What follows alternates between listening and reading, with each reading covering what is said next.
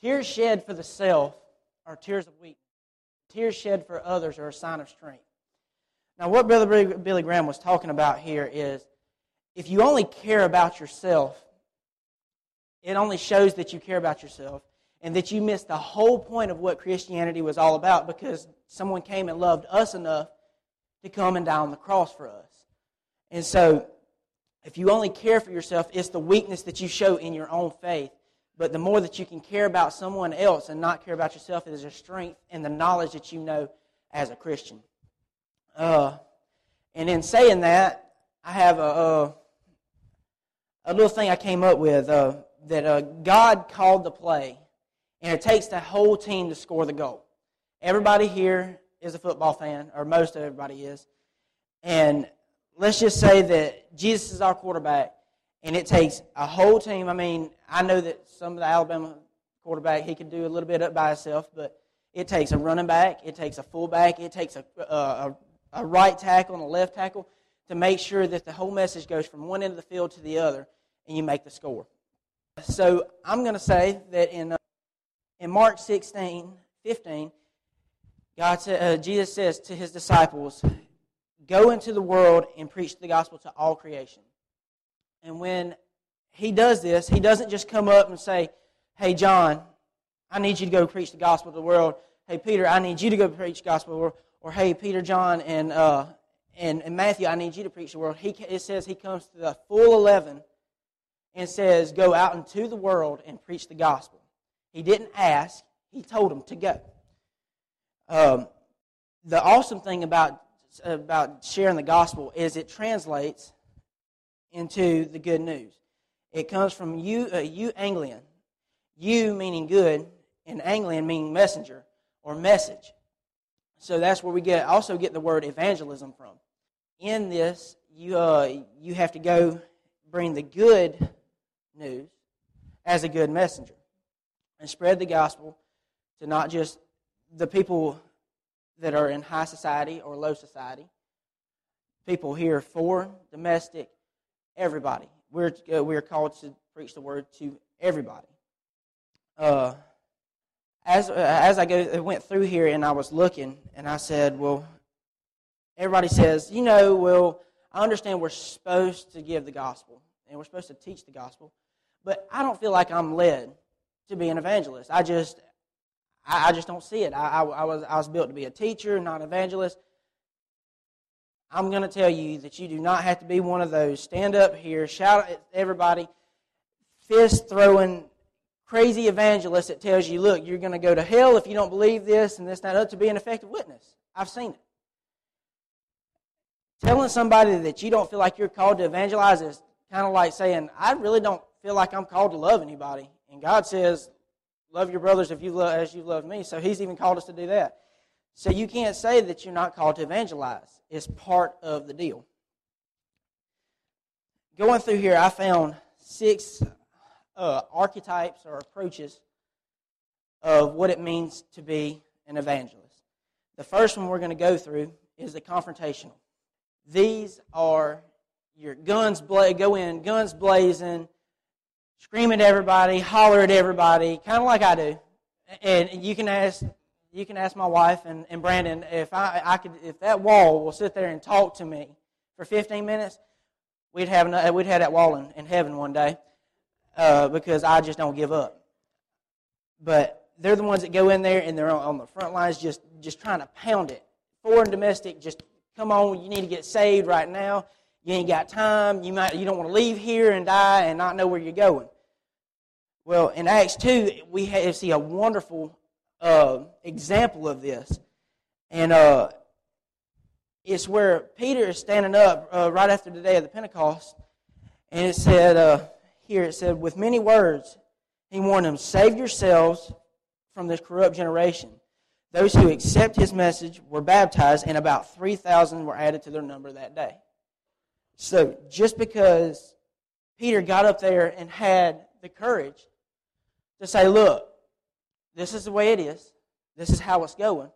And this is where we're going. Let's go ahead and stop what we're doing here, rewind, and go forward in another direction so that we don't have to live in this corrupt society anymore. because Jesus came, He died, and He uh, and He saved us from all this. Um, I'll tell you a great story, and uh, Haley, Haley and uh, Cody, which ain't here today, they like to pick on me about the story, but uh, I got my ministry calling when I was 15 years old, and I said, God, whatever you want me to do, I'm gonna do it. And I was sitting uh, at a youth function, and I realized that God called me to be an evangelist. I said, okay, well, that, that's not too bad. I mean, Peter was an evangelist, Paul was an evangelist. That, that's cool. The first time I ever stepped in front of a, a, a bunch of group of people, I was petrified.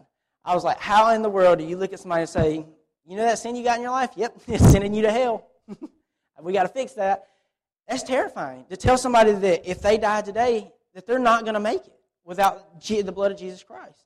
So I had this guy mentor me. He said, Hey, what we're going to do is we're going to go and we're going to walk around a couple Walmarts. And we're going to talk to these folks and see if we can get, some, uh, get something out of them. I'm like, well, okay. I mean, that's cool. I mean, if, I, if they get mad at me, I'll never have to see them again because they're just folks in Walmart and you'll never see them again. So God convicted me. There was this man in the frozen pea section. I'll never forget where we, where we were.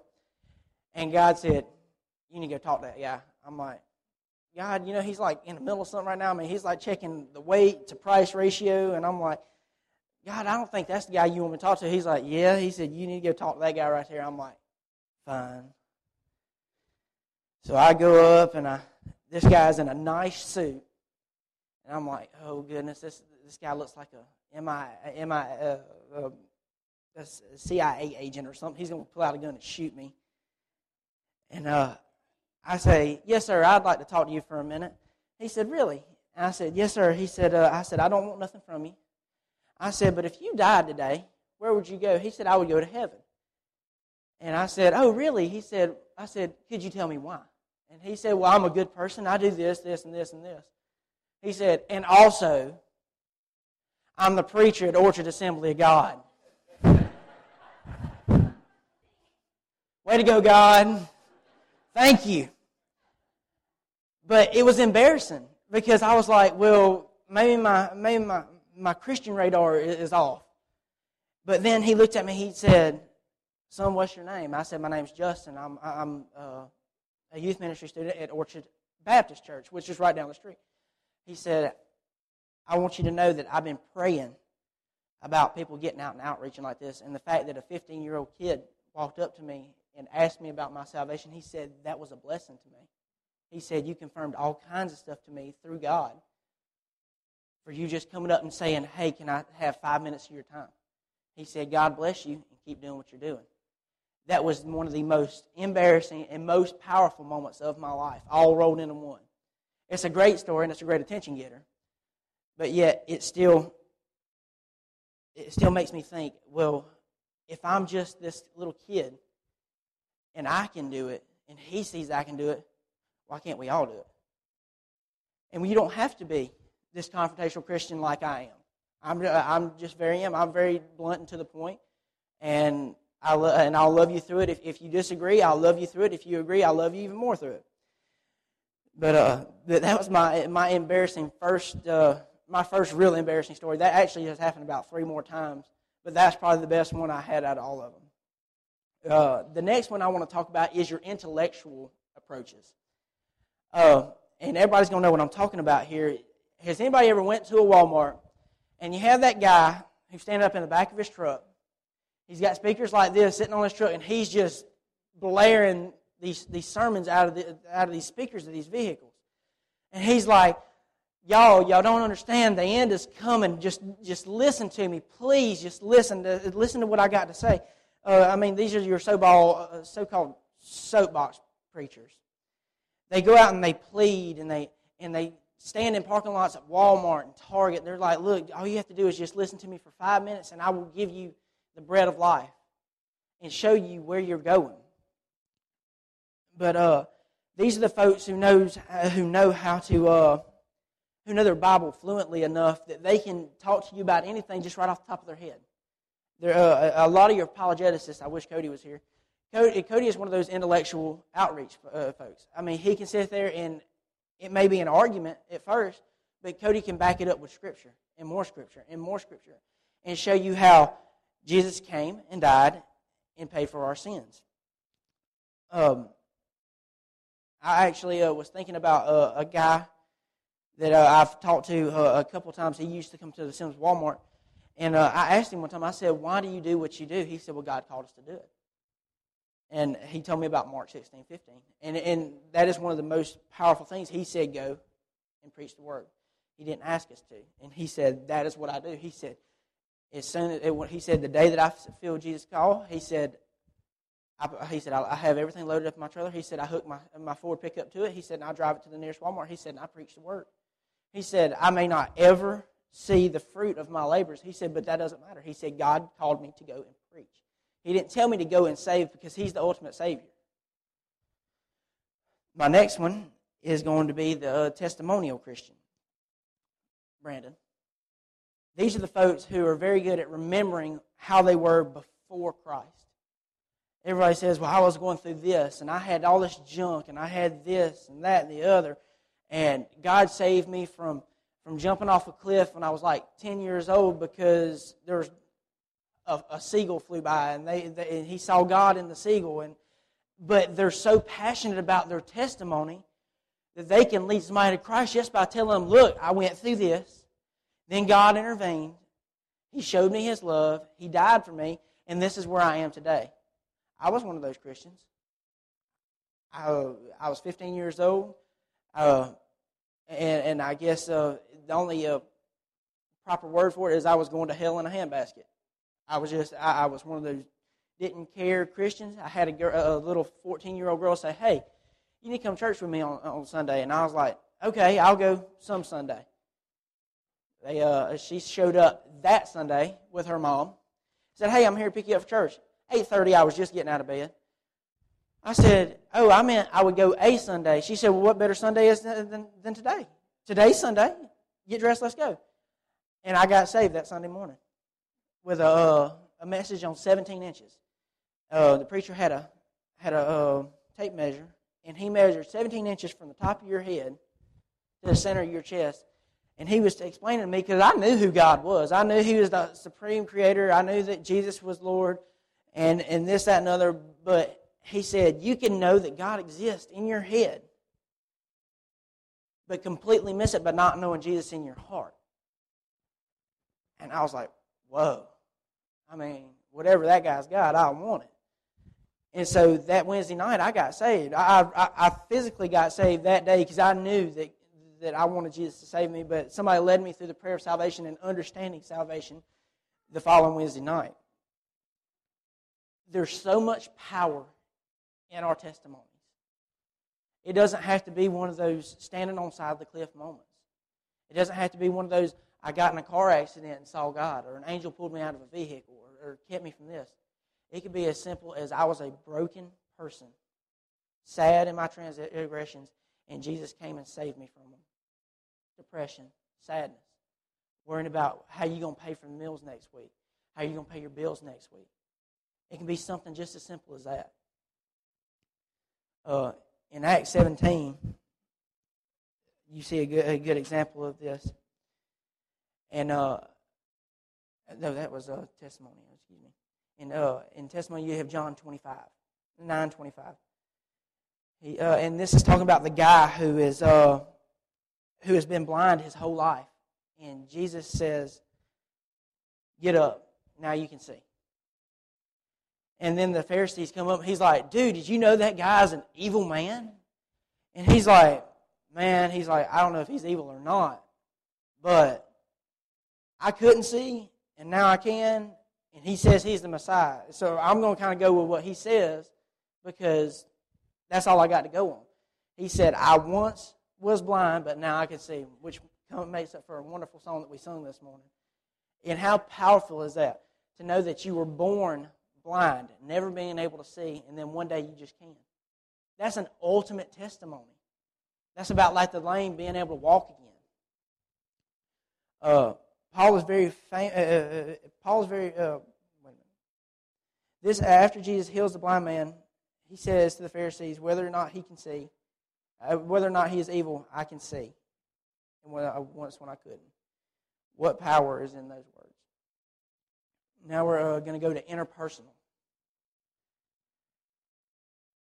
Um, I uh, this is another one that Brandon's really guilty of, and uh, I like picking on him because he picks on me in his sermons all the time. These are your folks that are good at knowing, uh, or that have friends who are very good at uh, preaching the word, like me. And he says, "Hey, you want to go hang out with these folks over here, and I'm going to take notes while you're preaching, just so I so we can so we can get the word into these kids somehow, some way.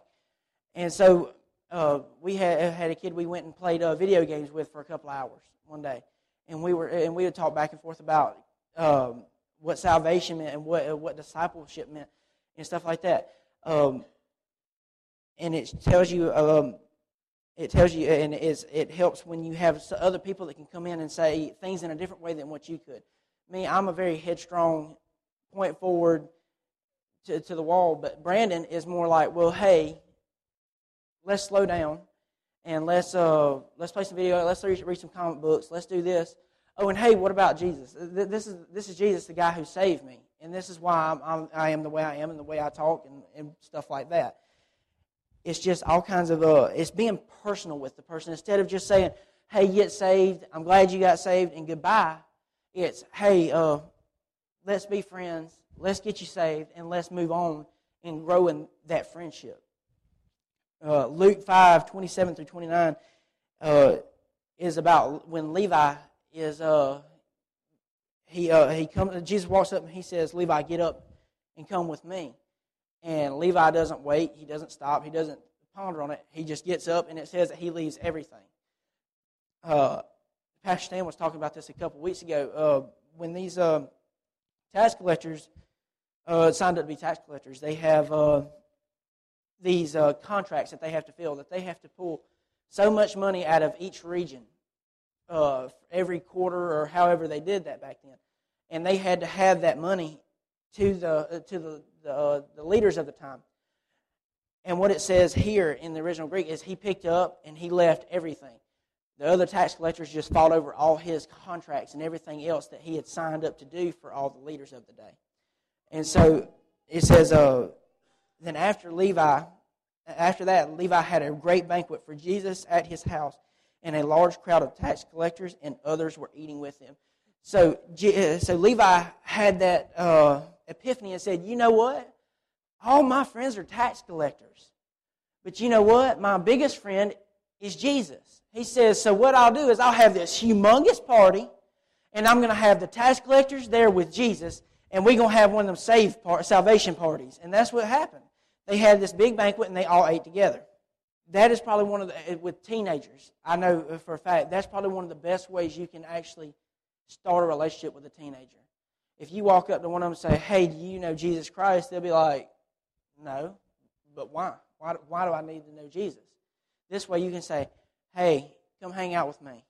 Let's, let's have fun. Let's do, let, us do this and, and have fun. And then, hey, this is, this is Jesus. That's the best, uh, that's probably one of the best ways that I've seen to hang, hang out with teenagers. Um, the next one we're going to move on to is our uh, invitational approach. And uh, this one, it probably hits home with a lot of people here. If it wasn't for that 14 year old girl the day I got saved, I wouldn't be here today. She invited me countless times. And I, and I finally, after instead of blowing her off that time, I said, sure, I'll go one Sunday. I just didn't know that one Sunday was the next Sunday. We've got to. We have to invite people to church. We have to.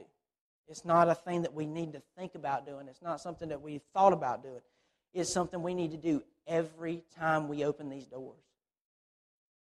If we can't get them here, we may not get them saved. People are not, uh, people are not accustomed to everything. But if you get them here and you show them the love that we have here at Northside, that's a, that's a gateway through the door. You have to get them in a church. If it's not our church, get them to a church.